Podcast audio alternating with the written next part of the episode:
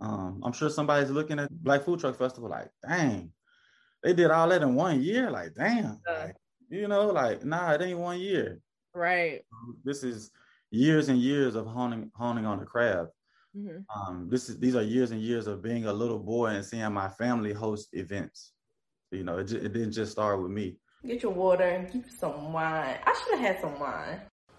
With exposure, execution, and consistency, there is nothing you can't do. Just keep planting. Hey y'all, welcome back to the Responsible Homegirl podcast. I am Kionnie, the Responsible Homegirl, and this is a space that I have created to help young adults become financially responsible and wealth conscious. So if you've been rocking with me for a little while, you know that I have a series on the podcast called Think Like a Mogul. And all I do is interview entrepreneurs who are from South Carolina or who live in South Carolina just to kind of pick their brain, tap into their mindset, and really learn how they are building their wealth through business. So today we have no other than Mr. Marcus Hammond on the podcast. Thank you so much for being on, Marcus. Man, thank you for having me. Thank you for having me. I'm a fan. I love it. You're a fan of the Responsible Homegirl? I'm a fan of the Responsible Homegirl podcast. Mama Mama. I've, I've been following for a while now. I, I love what you got going on. So I appreciate you having me. Oh, thank you so much. How you feeling today? I'm feeling good, man. Like two weeks away from the the Black Food Truck Festival, so things are moving fast, and I'm excited. So I'm feeling good this morning. Yeah, I feel special because when I reached out, I was like, this man probably got so much going on. The Black Food Truck Festival is right around the corner, and I'm hitting him up about doing an interview. But nonetheless, he took my offer now on a show, and we just we're gonna tap into your mindset. So the first thing that I really want to ask you is I always ask my guests this because right. I'm the responsible homegirl, but I wasn't always the responsible homegirl. So can you tell me an irresponsible financial decision that you've ever made? Yeah, yeah, not not looking at the numbers and not paying attention to what you're spending and what you're making. Mm-hmm. I think um, a lot of times we just go about our day spending money and not planning um, not looking at the numbers, not following the numbers, and that's one of the biggest mistakes you can make. Mm. You know, when you do a financial analysis with somebody, or you look at the books, or somebody who is uh, financially irresponsible, or somebody who just simply has goals, a lot of times we don't even know how much money we're spending, and so. It, and, you, and you can't do it one time, right? Because money doesn't stop. So it's like a thing you have to continue to do and build it into your your weekly or your monthly habits. So were you always there? Like, did you always have that mindset, or do you feel like you made mistakes as a young adult and now you think I'm, was- st- I'm still developing that mindset? you know, I lose my way sometimes, you know, um, but you know, I always try to get back. I always try to, you know, the numbers are really important. Um, I always try to look at what's going out, what's coming in, what I can do better. Um, and really knowing yourself too and studying your habits. Mm-hmm. Uh, but some stuff I might want to splurge on, I can cut back on some of the other things, you know um, the bills that aren't necessarily set in stone, like your rent and uh, you know maybe your car payment or your phone bill. We know what those are going to be, right? But some of the stuff like eating out, which is a big deal, going out, shopping, Amazon, you know, yeah. you kind of keep track of like the things that you you, you know you really enjoy and kind of you know make way for those um in, com- in comparison to the to the necessities yeah I love that you brought that up too because that's something that I always preach. Like if you don't keep track of what you got going on, your money will literally be everywhere. And mm-hmm. I love the fact that you said you can't just do it one time. And nope. I always say like budgeting is not something that you do once a month. Like you need a budget. You need to be looking at your numbers every single time you get paid. It's your plan. So thank you um for definitely pointing that out. Yeah, because you know a lot of people be scared to look at their bank accounts. Listen, that time. That used to be me. Yeah. I be all up in it trying to figure out what's going on. Right. If every single month you are looking at your bank account like, dang, where did my money go? I need you to invest in my lifestyle budgeting ebook. I laid out my entire process on how I manage my money every time I get paid with no stress attached. Managing your money, budgeting your money does not have to be a stressful activity. A simple process to help you manage your money with ease. If you want to start spending more wisely, saving more, and just overall getting a better grip of managing your money, the Lifestyle Budgeting ebook is just for you. So do not wait. Do not continue to live paycheck to paycheck or struggle by choice when I am literally giving you the tools to be financially successful. How you manage your money now will definitely determine how you manage the more money you will make in the future. So start developing good, healthy money habits right now. Start consistently budgeting right now and just set your whole financial future up in a better space. So click the link in the description box or the episode show notes and go purchase my lifestyle budgeting ebook. Now let's get right back into the podcast episode. So Marcus, tell my community um, a little bit about how you grew up and what kind of shaped you into being the entrepreneur that you are today. I know that's a loaded question, but kind of like give us some insight into like your background and how you got here. Um, I am. My name is Marcus Hammond, of course, born and raised in Memphis, Tennessee. Shout out to Memphis. Um, oh. I've been living in Charleston now for a while. I, I came to Charleston um, by way of a basketball scholarship to the College of Charleston. So, uh, College of Charleston alumni. Um, yes, yeah. And to be honest, like when I graduated high school, when I graduated college, I knew I did not want to go sit in nobody's office. I didn't want to go sit in a bank. Uh, I hated being micromanaged um, in school. I was the only child for 11 years of my life. So I love being around people. I love trying to find a way to engage with other people. Um, and so I didn't like somebody, I didn't like having to do something on somebody else's time. Um, and so when I graduated college, I had to find a way to still be able to afford the things that I wanted to do and the lifestyle that I wanted to live and so I started diving into different projects, which led me to events and basketball training. I got into food and bev in Charleston when I first graduated, which is normal here. Like the food here is amazing. Like everybody works in food and bev at some point. And then I did some basketball training. Um, was gonna try to go overseas. I think I was burnt out on basketball a little bit. So uh, I started developing like an entrepreneurial mind, you know, stepping on landmines, making mistakes, um, having little gigs here and there where I could still have enough time to figure out uh, what kind of entrepreneur venture I wanted to to to do and who I wanted to be. I just knew I didn't want to go work in a bank, and I knew I did not want to go sit in a nine to five. Wow. Both of things, both of which I've I've literally done the last five or six years. uh-huh. so something that you keep saying, like you didn't want to go sit in a bank, you didn't want to be in an office. So like, what was your major when you went to college? uh, business administration with a minor in Spanish. Got you. Okay, that's interesting. Yeah. Yeah. So after you graduated from college, you're still staying in Charleston. You say you started doing like little event, not little, sorry. You started doing events. Don't play with me. my event was popping. My events was popping. Your events was popping. I'm just saying because I mean the person that we know now, we don't really know Marcus for, or I don't know Marcus, maybe because of my age. I don't know Marcus for the events that you did in the past. I know Marcus and associate you with the Black Food Truck Festival. Right. But I like that you bring that up because it shows like it's a journey to right huge thing that there is now. It so is picking like apart what you said um a couple of minutes ago with just like um basketball and um doing your events and different stuff like that. Because you went to CofC on a basketball scholarship, did it hurt you that you didn't go pro or did it was like or was it even a part of your plan to like go pro or anything like that with basketball? Yeah my plan was that's a that's a great question. My plan was always um i always felt like i had the ability to play professional basketball and that i was going to go play professional basketball. I wasn't hurt that i didn't go. I really wasn't. Mm-hmm. um i think the the hurt for me or the biggest adjustment for me was being 23 24 leaving college. And all of your life you spend at least three, four, five hours a day playing basketball in some capacity. Um, whether it be working on yourself and working on your game by yourself or you with teammates. You know, I started playing basketball when I was eight, nine years old. So I've always been in an organized basketball setting. Mm-hmm. And so you play in high school, you practice six days a week. Um, you go to college, you practice six days a week. In the off seasons, you're training at least two, three, four hours a day and then you graduate college and there's no plan. I think that was the scariest moment for me. It was like, all right, what do I do now? I have no clue what I want to do.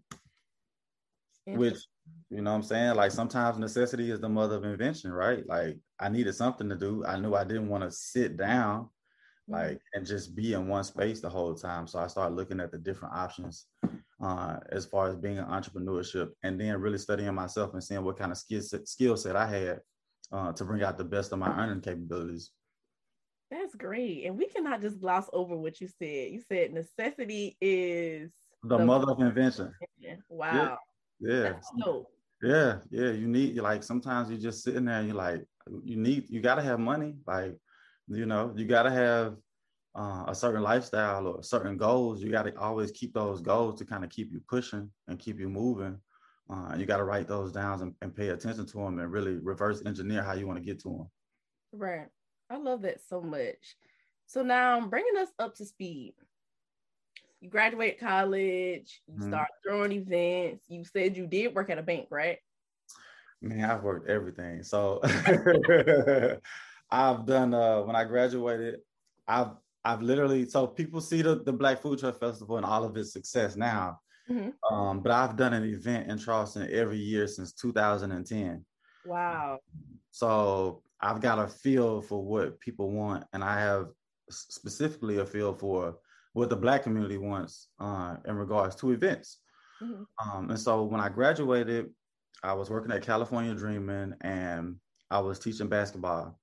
And from there, I've done everything from retail and sold everything from cars to selling furniture, um, selling clothes, and still doing events. Um, not just parties, but also planning basketball camps, because um, those are events as well. Those require a timeline and keeping people's attention, which is, if you know kids, it's hard keeping their attention anyway.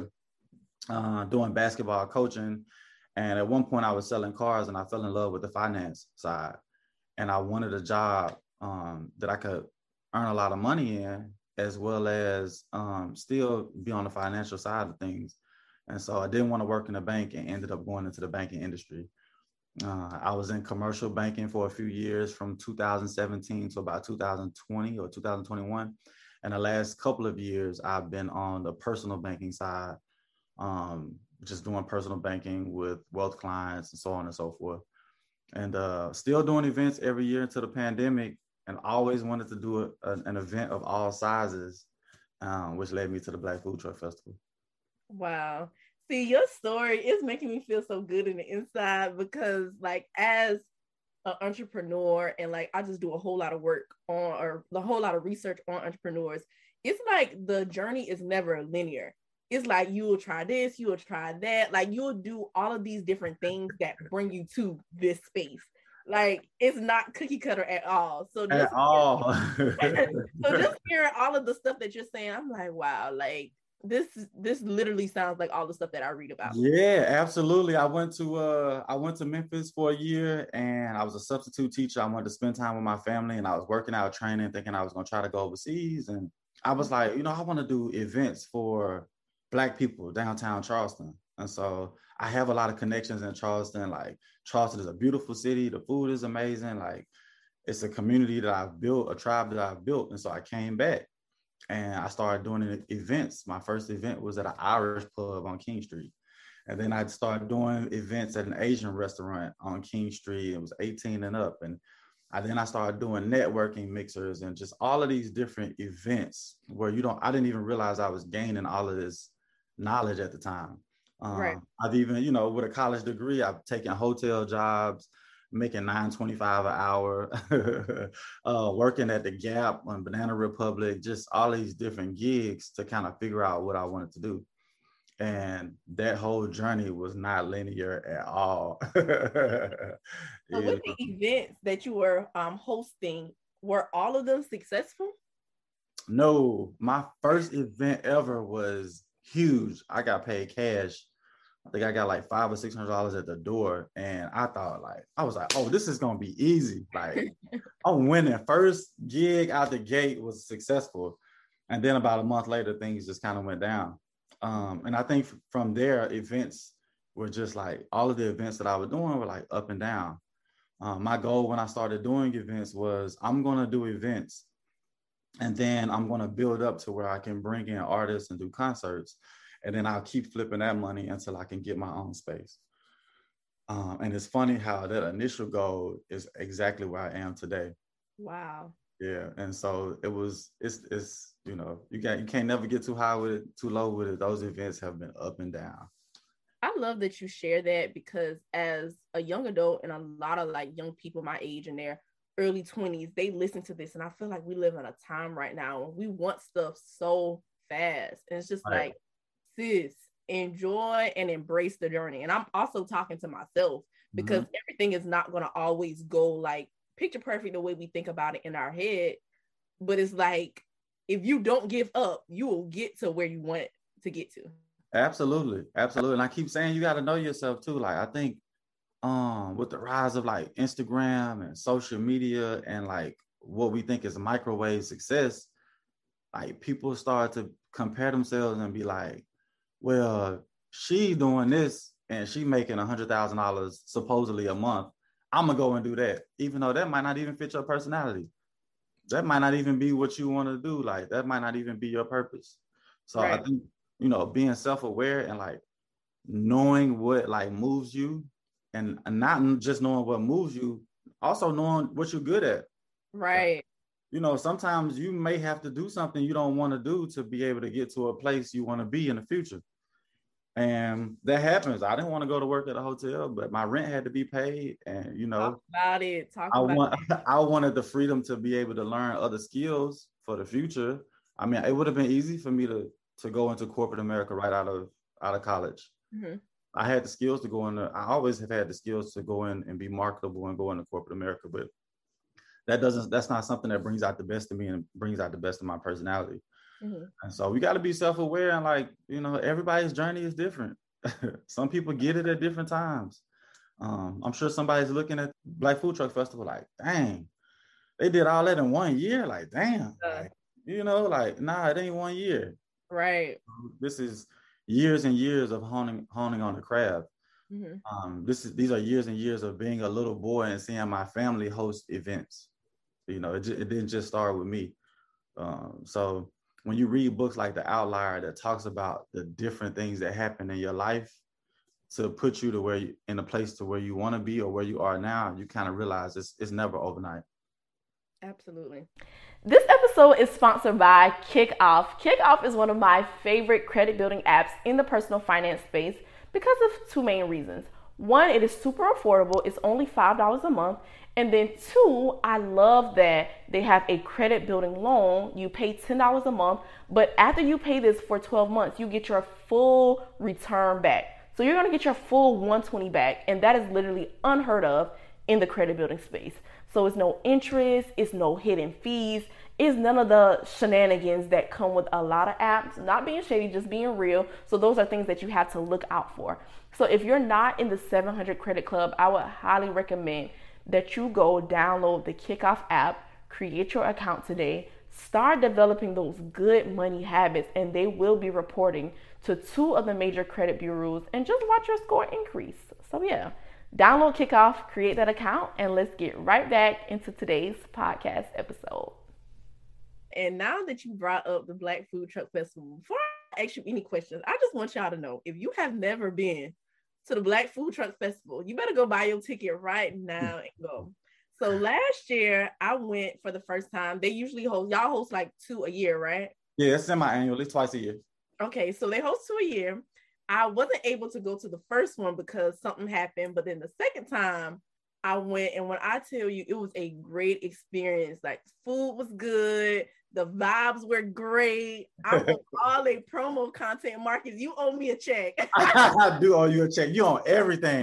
Got I the, own everything. Got the big hair popping, smiling, food in hand, like just having a good time. I went to go buy my ticket for this year's festival. It's on November 19th. And I went to check out and I saw me and my sister picture at the top.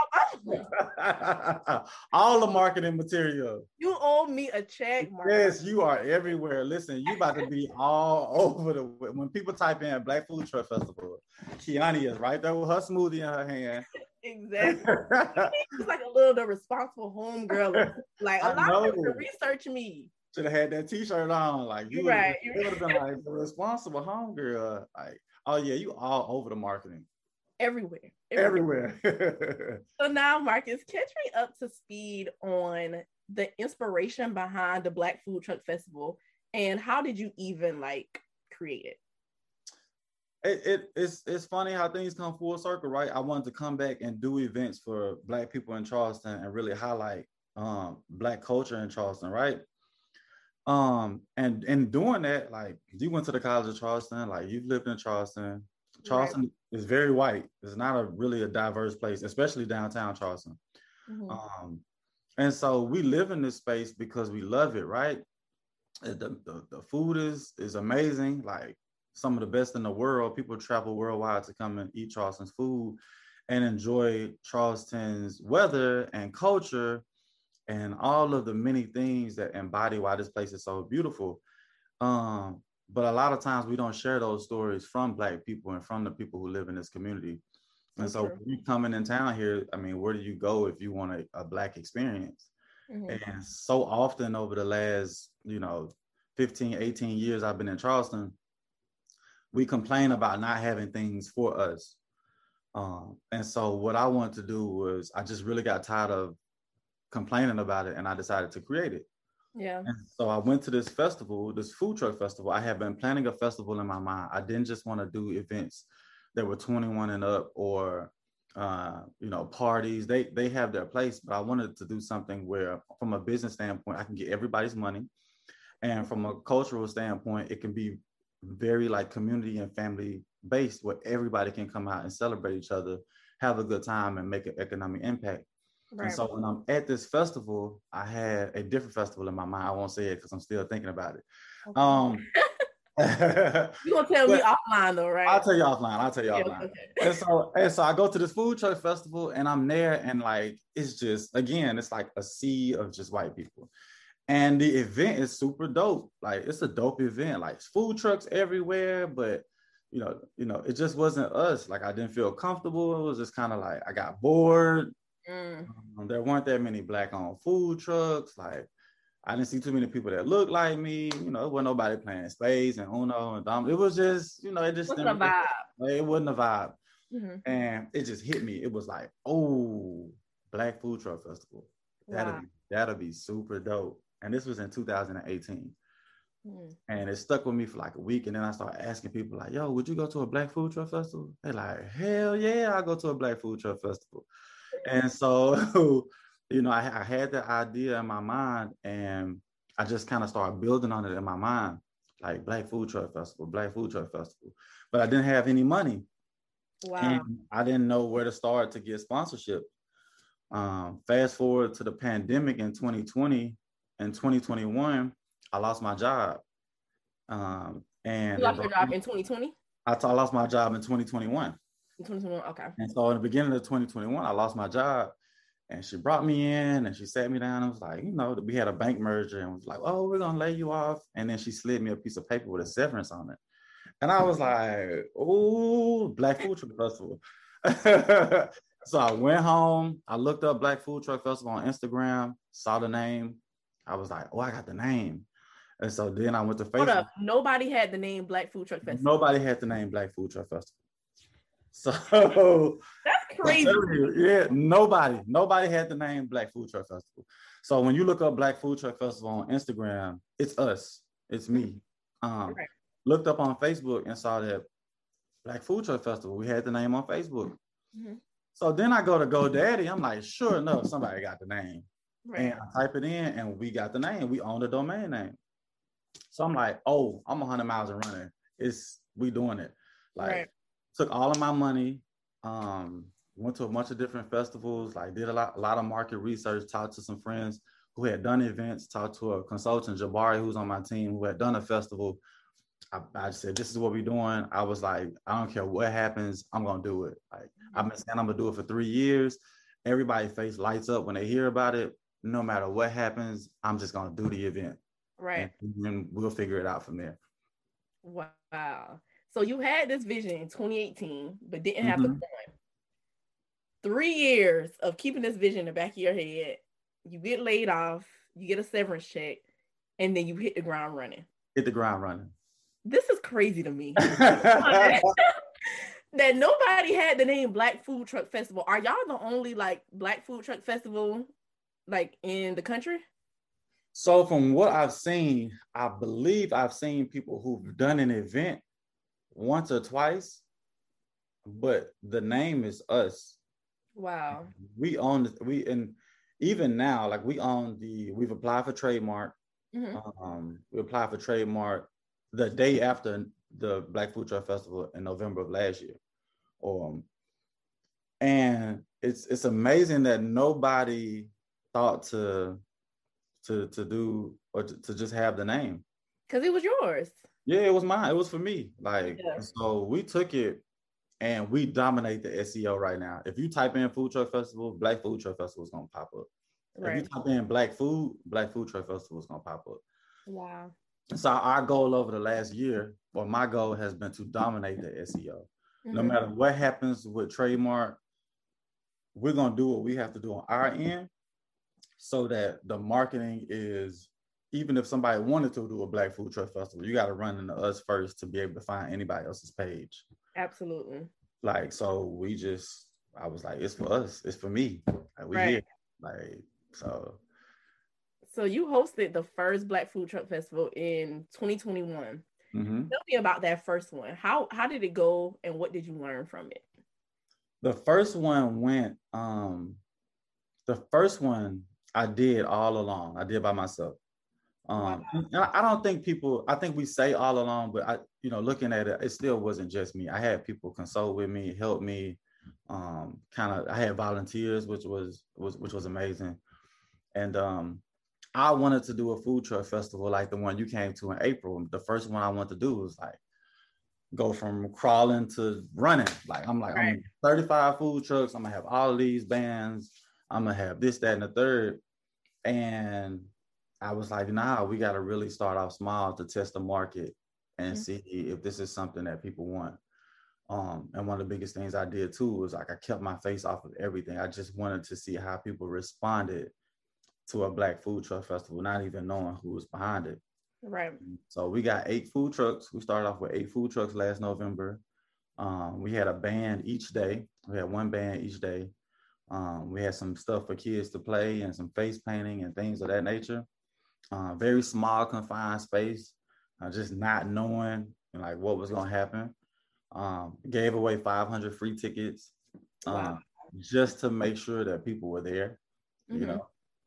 Um, and so what we did was um, built it really small. Like, and I said, you know, if we sell out or, if, you know, it gets too crazy, then people will know like they'll be ready to come to the next one.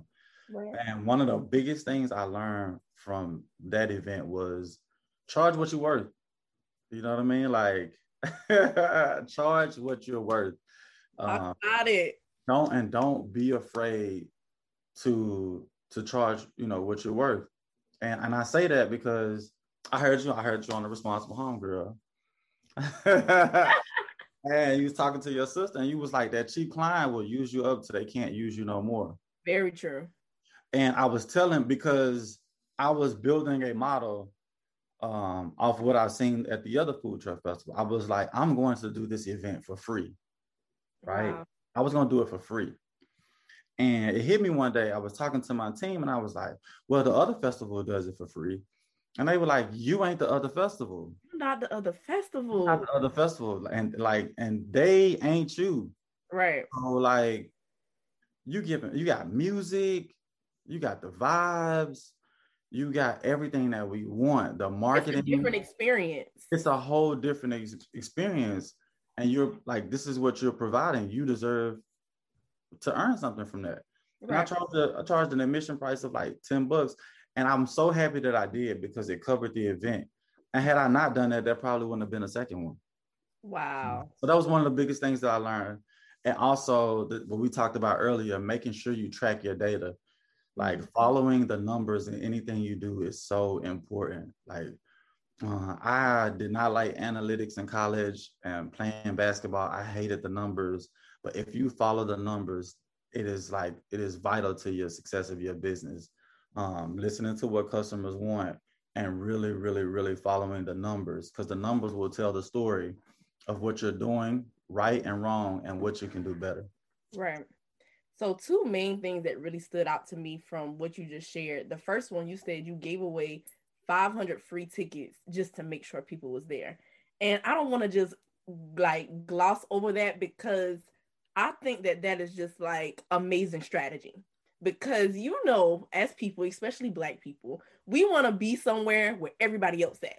Absolutely. Like I don't I don't know what it is, but if ain't nobody there, it's wag, it's lame. Like so I thought that that was very smart to just make sure that people was going to be in the building. So on the other side of that, you also said to charge your worth. So what made you say, "Oh, I'm gonna just do this for ten dollars"? Was it a little bit of fear attached to that, or you just like because it's our first one, I'm gonna charge ten dollars? That, that, that that's what it was. Um, I know that people are also used to other festivals that they think are similar, and they they don't have to pay anything. Mm. Um, and so I did. There's a little bit of fear attached to that. Like I can't sit here and act like it's not right because it's the first one. Right. So you don't know what you're getting. Mm-hmm. Um, like you have no clue as to like what you're getting. It's like um, like if if you had a friend that came home and had a plate of food and offered you some and you tasted it and it was really really good, right? right? And the first thing you ask them is like, where you get that from? Mm-hmm. And then the next time you want lunch, you go out and get it.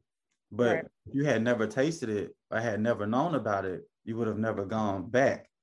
Mm-hmm. And so what we wanted to do was, or what I wanted to do was show people that this is quality. When you come here, it's a whole vibe. You ain't going nowhere else and getting this kind of vibe. So when you come, you like, this is dope. Right. So this is so dope that this is worth this was way worth my money mm-hmm. like more than worth what I'm paying for. I when they have it again, I'm coming back. Right. And so we did that, and people saw it. You know, every event I do, I want to you you want people in your space, right? Mm-hmm. Those 500 people, at least 250 of them are going to bring somebody else. Absolutely. Yeah. So there you go. And that's very true because, like I said, the first one I didn't go to, but the one I just went to in April, me and my sister, we came together. Right. Like, you got, right, you got to come back to this. So yeah. you started off small. You started mm-hmm. off crawling. Then you went to the fairgrounds. Yes. Talk to me about that transition. And I really want to address the real because when I first got there and I saw that line, I was like, oh my God. so I know that there was an adjustment going from where you started to back in April. So talk to me about those growing pains and everything that you learn through that process you can't be afraid to listen to the customer right um and, and to be honest a little bit of me the first one um was like if it gets crazy and the lines along like psychologically people are going to be like what is this i gotta come back mm-hmm. um but also um, you want people to overall have a great customer experience. And right. if people can't get in the venue or can't get to the food truck, then that's putting a limit or a damper on their customer experience. And so a lot of times people are going to complain. Like it's just the nature of doing events. Some people everybody's not going to like the product or service that you have. It's just not for everybody. Um, but you know, and the customers is not always right. I tell my team this all the time. The customer is not always right, but the customer is always first. Mm everything we do, the customer is first. Right. So even the comments that I don't like that I get on Facebook, I analyze all of them. Mm-hmm. And the problem was the lines. Um, we know that there's a market for this now. People wanted more space. They wanted to get out and have more space. And so what we did was we went and found a venue, which was the YMCA um, out in Cane Bay. And the logistics were awful. Uh, we were trying to like really force it out there um, we were gonna have people like, you know, go to a high school and then we were gonna bus them to the. It was just a whole lot going on, and we went and talked to the fairgrounds, and they didn't have anything going on, uh, which was fortunate for us, and they were the perfect space for us um, because the demand for what we were doing or what we were doing is continually like it's growing, like it's growing. Crazy. It's crazy. Yeah. And so it was like, oh, this would be perfect. Now you know, I can go from eight food trucks to 36 food trucks. Mm. What we did, we had about 30 food trucks, about 36 food vendors overall. And we opened up this space at the fairgrounds, like opened the whole space up. Um, thought we had this, like we thought it had, we thought we had it all figured out. Wow. It was like, oh, this is gonna be easy. This is gonna be more than enough space. So even if it's you know seven or eight thousand people that come out over the weekend, like this is enough space for vendors to make money, for people to go and watch the music. You know, we have the lounge in the back, the cigar lounge, and hookah. It was just a whole vibe all over the place. And thousands of people showed up at the same time. Everywhere. Everywhere, like everywhere. And so I, you have to stay calm and like really figure out those solutions on how we can get these people in.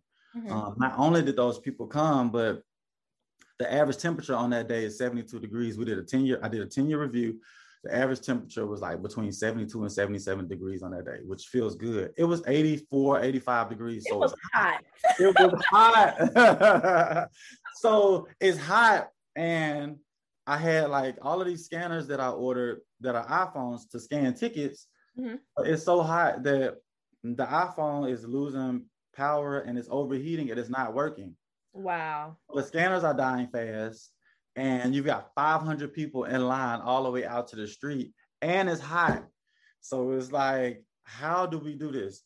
Round it up. Out of, out of your control. Out of my control. It's like, yeah. okay, now I got to figure out a solution. So I pull my phone out because I wanted people to see me that I'm out there and I care about them we all go to Eventbrite on our phones and we try to just start scanning people on our phones.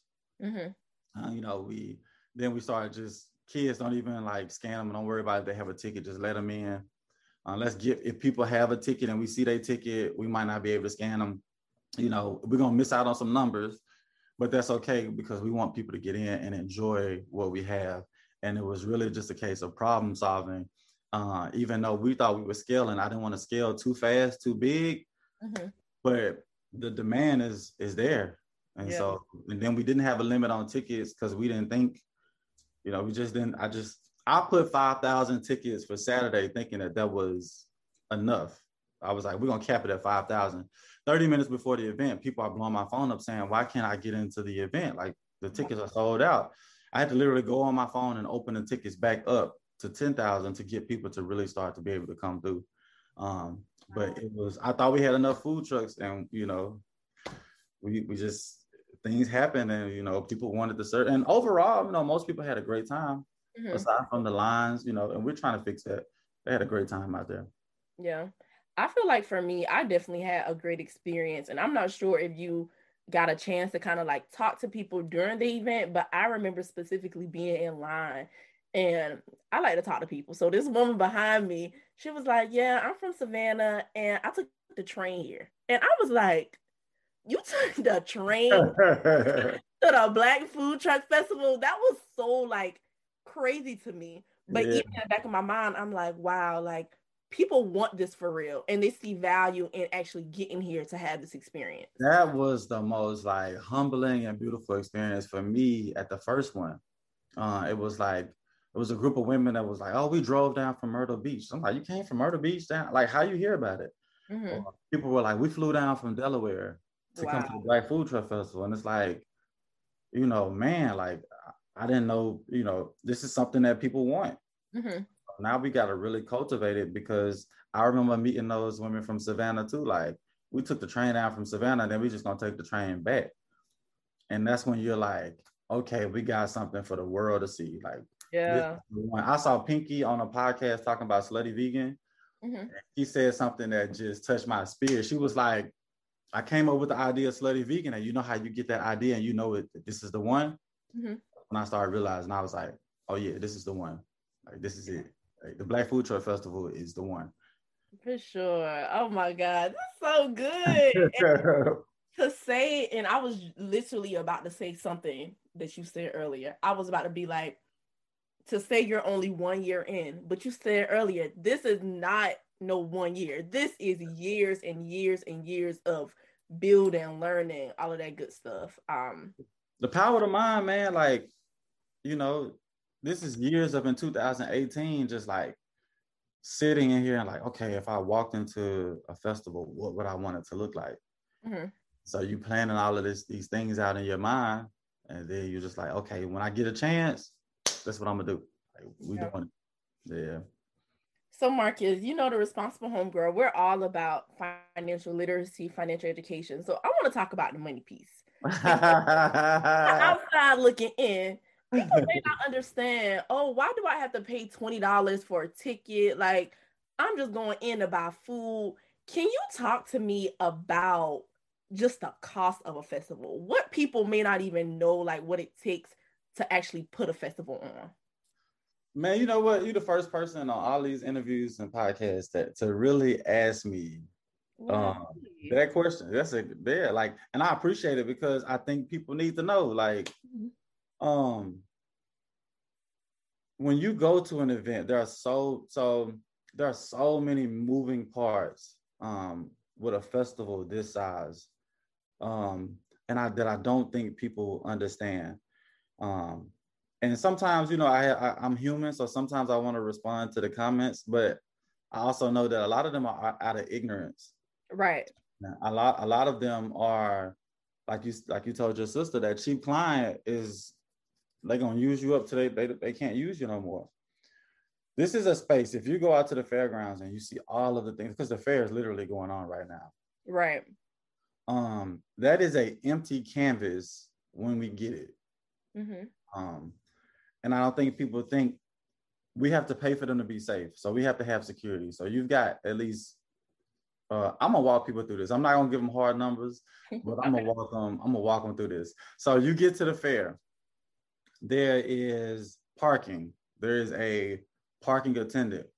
In any other city, they could charge you for parking. We don't charge you for parking.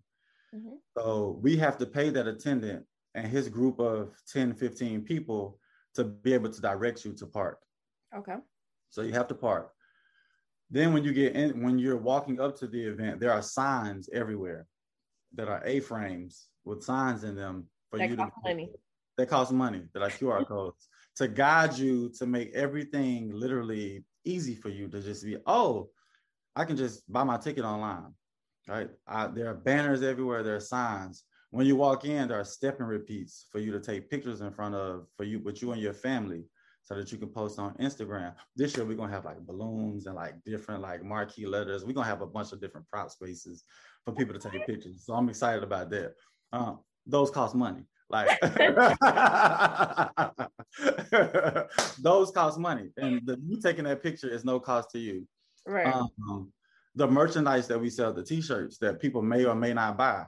Like we have merch, Black Food Truck Festival T-shirts, pins, T-shirts. We have totes this year.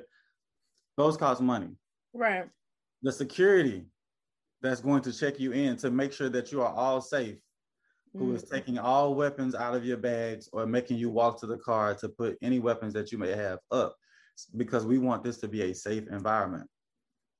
That security team costs money. They have to wand you down. They have to be there all day, 24 hours a day, to make sure that the place is safe. Um, the fairgrounds itself we mm-hmm. renting out the fairgrounds. Like you have to rent out that space. Right. Um, the sound, there is no sound built in. So we have a sound engineer team. So all of those dope performances is listen, I sound like I'm on a soapbox. You got me. Listen, all I want to say is because I could go through the list of things that we have to pay for for you to get in. And mm-hmm. ultimately, I say this with so much love. If you want to go to a free festival, I go to them all the time there are a ton of free festivals that are dope in Charleston. But what we giving you as far as a concert, this is a mini music festival. Those bands cost. Right. So like the tents we have, we didn't have enough tents last time because we didn't know it would be hot. All of those things cost to be able to put on a production of this size mm-hmm. and to really make it quality right. for people to come in. There's no guarantee that 15,000 people will show up again in two weeks. Mm. And so if we don't charge for people to get in, then who eats that? I eat that. Yeah. And, next year we're complaining about we don't have anything to do in Charleston. So my whole motive behind even asking that question, because like, and thank you for sharing and being like transparent with it, is because I feel like oftentimes we can be so caught up on why I got to pay for this. But as business owners and somebody that is an aspiring entrepreneur, you have to know that all of this stuff costs to put on.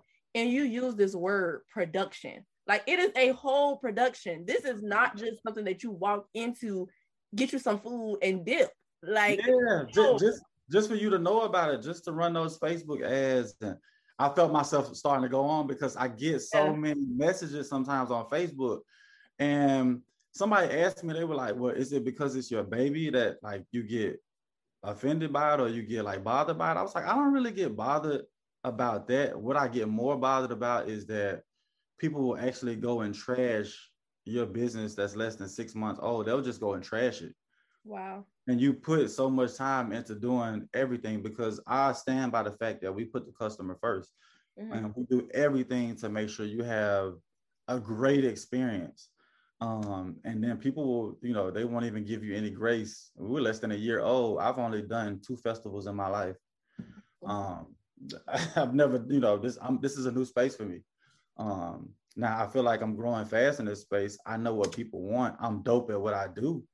But we're a small, hey, like we listen, I'm gonna make sure you have a great time at our event. Um, but sometimes you gotta stand in line, you know, yeah. like or, or why do you think that I shouldn't I shouldn't be able to make money um, for providing that experience for you? Yeah. Uh, and taking that risk because it's a big risk. Mm. Uh, we don't get the major corporate sponsors like the fair, not yet.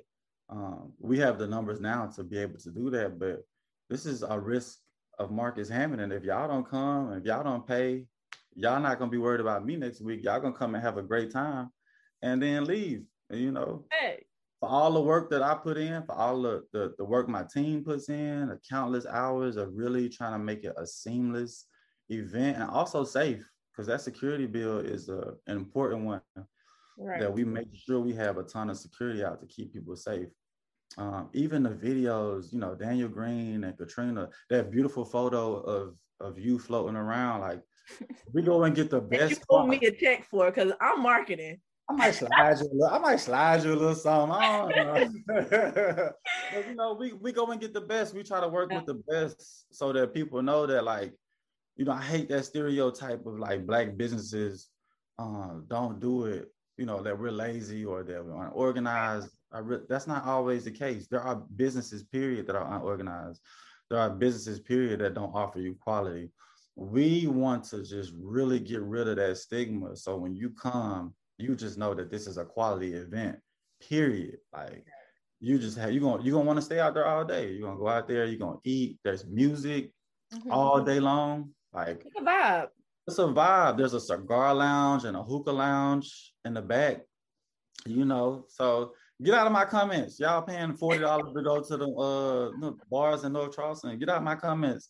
If I want to go to a free festival, go to the free festivals they got down here. Like I'll show you what they. He tired of y'all trolling. My comments. so, Marcus, I got one last question for you before we wrap up and go into our soul food section. Okay. So, is there any advice or anything that you could give to somebody who may be wanting to throw events, throw a festival? any just words of wisdom that you could give to that person? Um, I would tell them to to put to follow their vision mm-hmm. and just do it. Like, um, if I had to give them something tangible besides that, I would tell them to really reverse engineer it from the customer standpoint. Um, when I do, when I did the festival, walk out into those spaces and figure out what it is that people want and how to provide it to them. Um, like because oftentimes people don't understand your vision, right? And oftentimes people might not think that you're ready for your vision. And you just have to move and you just have to go and do it. And when you go and do it, uh, by acquiring the knowledge and studying and like studying the market and really reverse engineering by saying, I'm gonna do it on this date and this is how we're gonna get it done. And no matter what happens, I'm gonna provide the best service possible to get it done. And whether five people or 5,000 people come, I'm gonna make sure everybody has a great time. And then you can do that and you put that customer first, you'll really start to see a really a growth in your event planning or your lounge or a party or whatever you have. Um, Chick-fil-A ain't always got the best chicken, but when you go, you feel welcome. Right. Everybody's gonna smile. Um, you go to halls in Charleston, like sometimes people might not feel like they have the best steak, but you're gonna feel like a king when you walk in. Mm-hmm. They're gonna roll out the red carpet. How you doing? What you need? Thank you. You know, simple stuff like thank you. You're welcome. Like, uh, what did you like about it? What didn't you like about it? So really, really, really like hone in on providing that optimum customer experience, and you'll be fine. Yeah, actually caring about people for real, and not just yeah. Yeah. Oh, and one more thing. If you got a dope product or service, scream it to the world. Mm. Like, if nobody knows you're in business, you're not in business. Yeah. Like, don't if you can't scream it to the world, pay somebody to scream to the world. Um, because a lot of times, like, I feel like we have a really, really dope product, and so we want to shout it out to the world for every. Don't be shy about it. Tell yeah. everybody. Like, tell everybody. It's just come. Like, this is dope. What yeah. I got is dope. Like, so yeah. I'm happy you brought that up too because the marketing is really slept on. Like you can have this great thing, but you're not telling people about it. And that's all marketing is, is telling people what you got going on. So can you just, and I know I said that was my last question, but this is my last question. um, talk to us about the marketing with the Black Food Festival and why you believe that it had so much success, um, even though y'all are only one year in. Because I think people um, we have the best images they're really quality images. Mm-hmm. and psychologically oftentimes we don't get a chance to really see black people just simply like being yeah. right?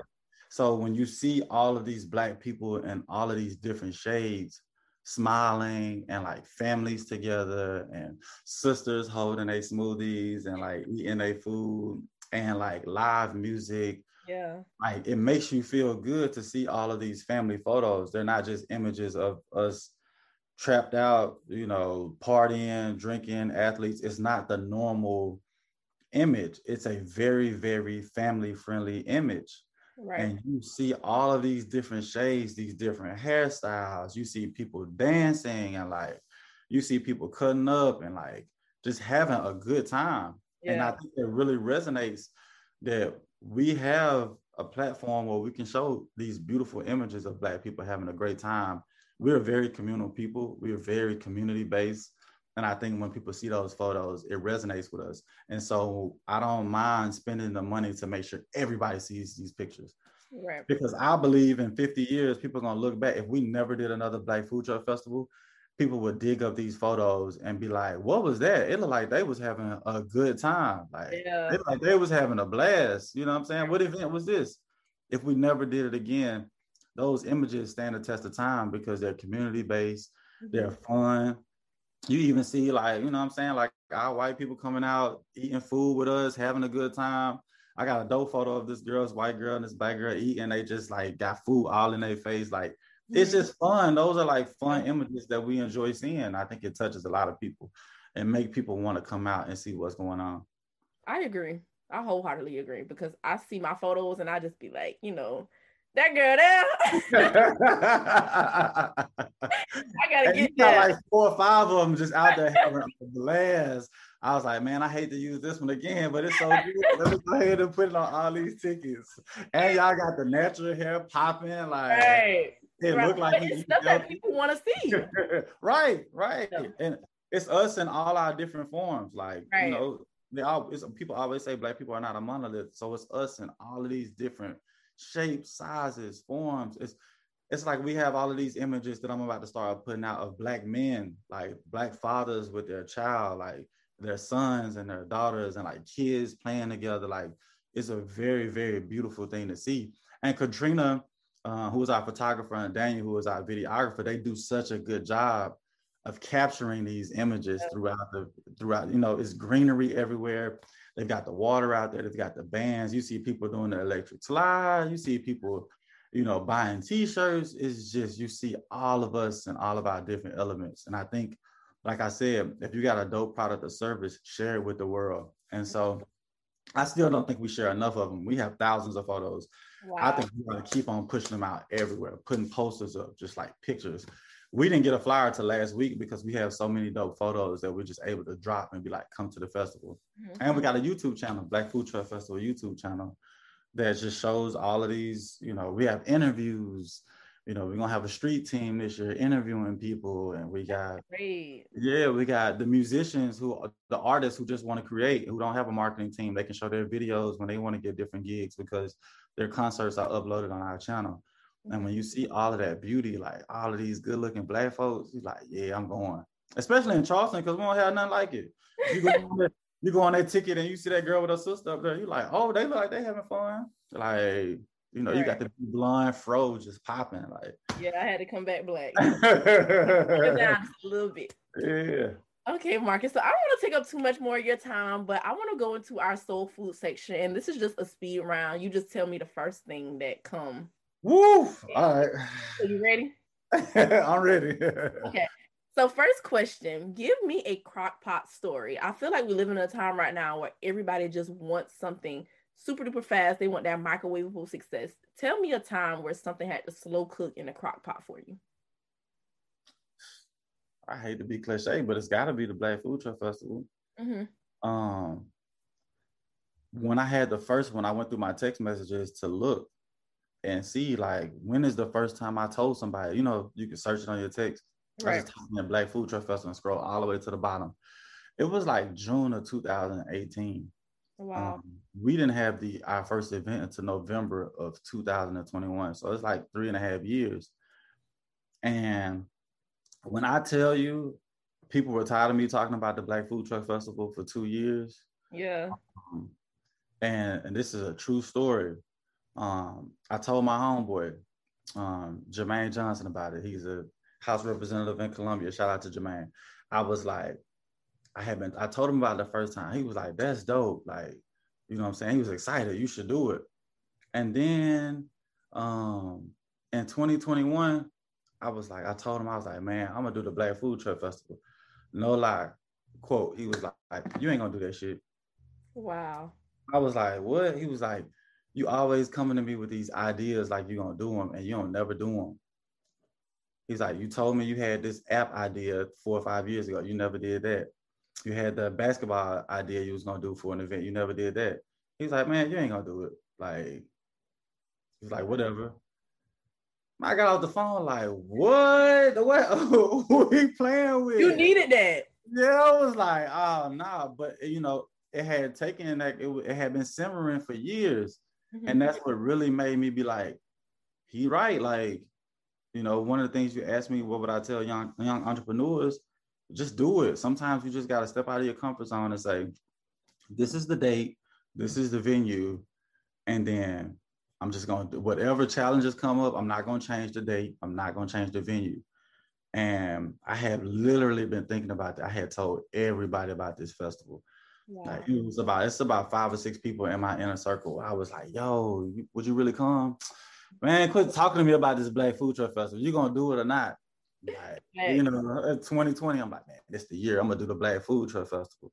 Then the pandemic come, you know, and then I go to different festivals and get expired again. Like, man, this would be dope. Like, I've been talking about this for two years, and it still ain't been a Black festival like this. Mm-hmm. Like, man, how would I do my festival? Like, you know, we go to Charleston Wine and Food, or we go to the, go to these oyster roasts, and so that thing was, man, that thing was cooking for a minute, like, yeah, and for a while, you know, like I, I had just been like really sitting on it, and just it took a while for for me to really just get out of it, all of that out of my head, and like really like do it. Um, and it's because when I picked those dates and I picked that venue, I just stuck with it. I said, whatever challenges happen, we just gonna figure it out and keep going. Love it.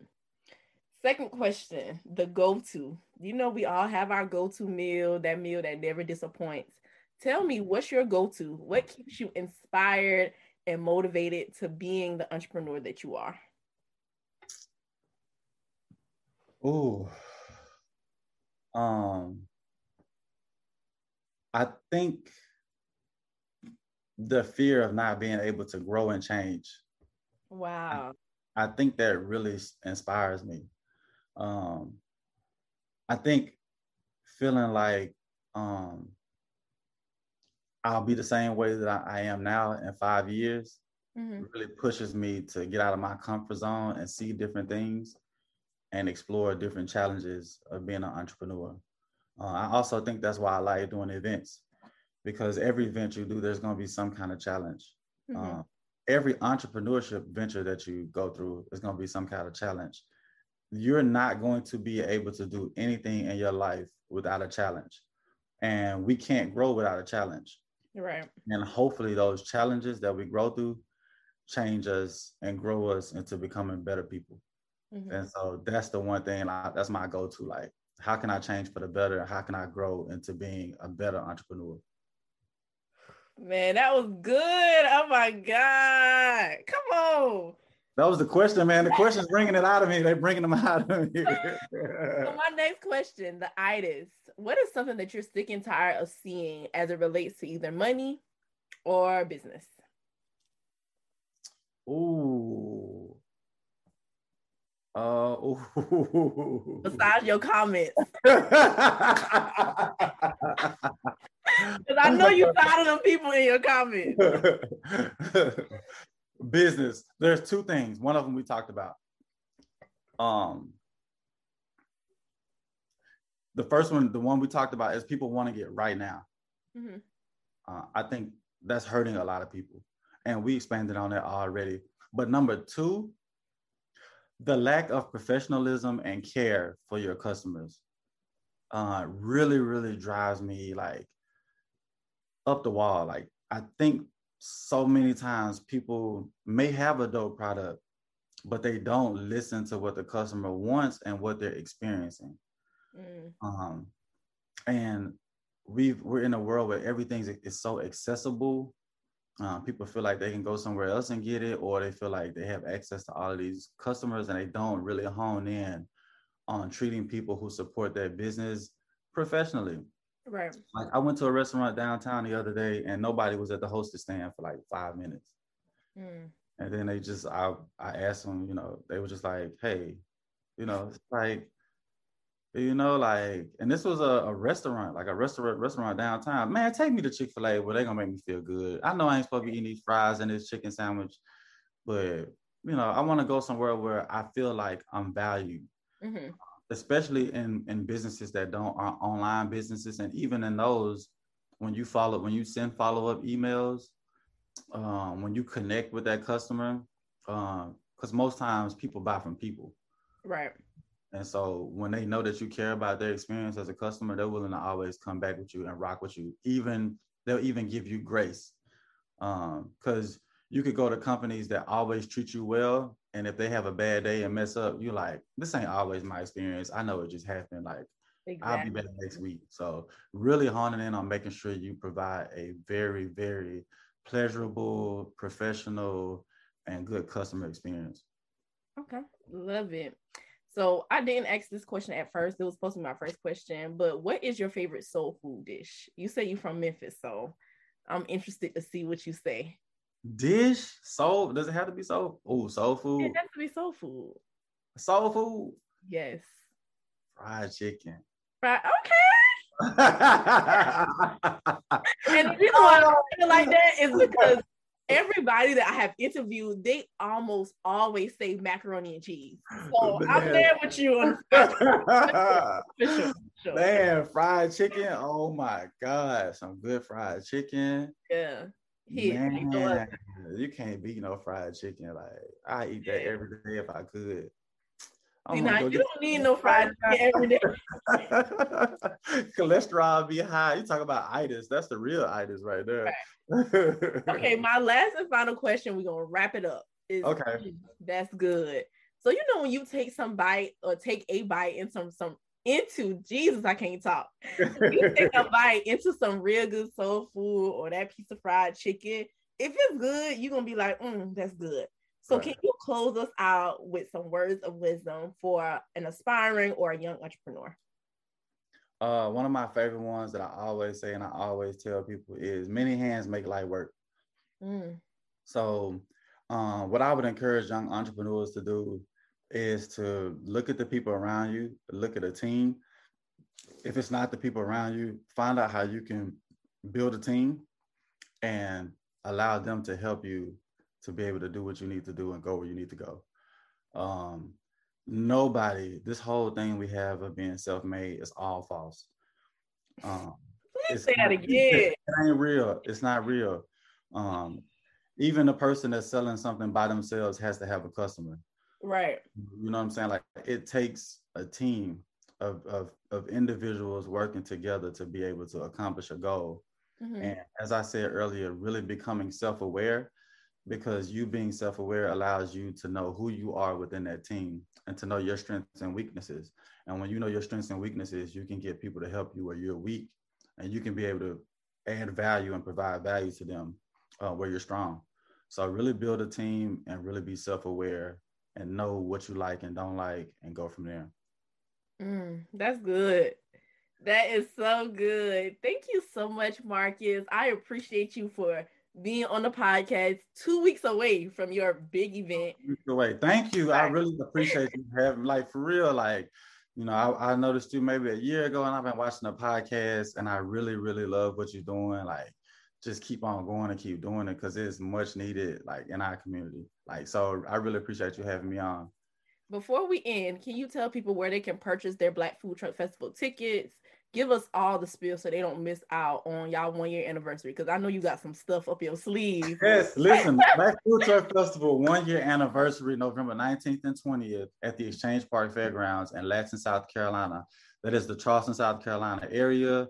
Um, you can only buy your tickets online. Tickets will be available the day of. We just won't be selling them at the door. So there'll be QR codes plastered everywhere, and you'll be able to buy those tickets uh, anywhere. Like you can just, as long as you're going online, you can buy those tickets. We have added an event. Um, Sunday night, we have a finale concert with the MVP band out of Florida. There'll be Sunday night at the Music Farm, and LaFay and the fellas will be kicking off the show Sunday. Um, also, we have VIP tickets. You can buy VIP tickets and you can skip the line and you can also get there at 10:30 in the morning and try out all of the food trucks uh, an hour before anybody else gets there. So don't be afraid to get those VIP ticket line. If you don't come at 10:30, if you come at 2 p.m., you'll be able to go through the will call line and go straight straight in, uh, skip the line. Uh, so listen, we got six bands. We got two bands from Atlanta. Okay. Uh, one called Red Sample, like, and these, this is HBC, this is a fall theme. They got like all of the horns, like the tubas, they're gonna be playing the music. It's gonna be a whole vibe. Like yeah. you're not gonna be able to find a festival anywhere in the country like this. So make sure y'all come out have a good time. Uh, shout out to all our sponsors like that have been helping with the event, and shout out to people like you who have supported who have been gracious enough to let them use their photos. hold my check. I'm not even gonna hold you. so, so, everybody just come. You might get caught on camera. Um, you will. All marketing um, belongs to us. Um, but uh, make sure y'all come out, man. For real, two two weeks, November 19th and 20th. We're gonna have a really really good time. I'm really excited. It's also our one year anniversary we're expecting the same number of people. We had over 15,000 people in um, April. Oh, um, having about 15,000 people out there in November in a couple weeks. Uh, also, we have the Black Food Truck. This is my first time. This is my first time saying this publicly. We also have the Black Food Truck Festival Foundation, uh, a nonprofit dedicated to helping us with our artistic expressions and making an economic impact um, don't hesitate to like really like reach out to us about that. We'll be doing a lot of things in the community after this festival. Uh, we've partnered with Ripple and we have an, an office downtown Charleston. Um, Ripple is a nonprofit that supports other nonprofits. Mm-hmm. Uh, so like let's you know we we're trying to trying to do a lot of things in the community. We're trying to expand. We're gonna really like we're gonna blow this thing up and make this the festival to be at every single time. We're gonna always bring down dope artists. We're gonna always have dope food. We're gonna always have people that just want to come. We're gonna provide a safe environment. We got drinks if you want to have drinks. We got kids on if you want to have something for kids. If you got your churn out there, we got it all. Bring the whole family. Bring whole all family. your homegirls, all your homeboys. Bring everybody. Bring everybody. Yeah, I don't be outside that much. And I'm telling you, when I go outside, it's going to be to a place where I know I can have a good time. And I went in April. I'm going again in November. I already got my ticket. So make sure. tickets. Yes. You don't yeah. get buy tickets? No, I got a media pass for you. I would have had a media pass for you, but I appreciate you. You know, you, you coming to the finale concert too? So that's to be determined because oh. that's on Sunday. That's on a Sunday. So we're gonna see. All right. But, um, I'll make sure I put all of your social media where you can purchase tickets in the description box. If you're listening on podcast, I'll have it down there for you too, so you can just conveniently go purchase your ticket, go do more research if you need it. But Marcus, I cannot thank you enough for being on the podcast. I really appreciate it. And like I always tell y'all, with exposure, execution, and consistency, there is absolutely nothing you can't do. I'll see y'all next time.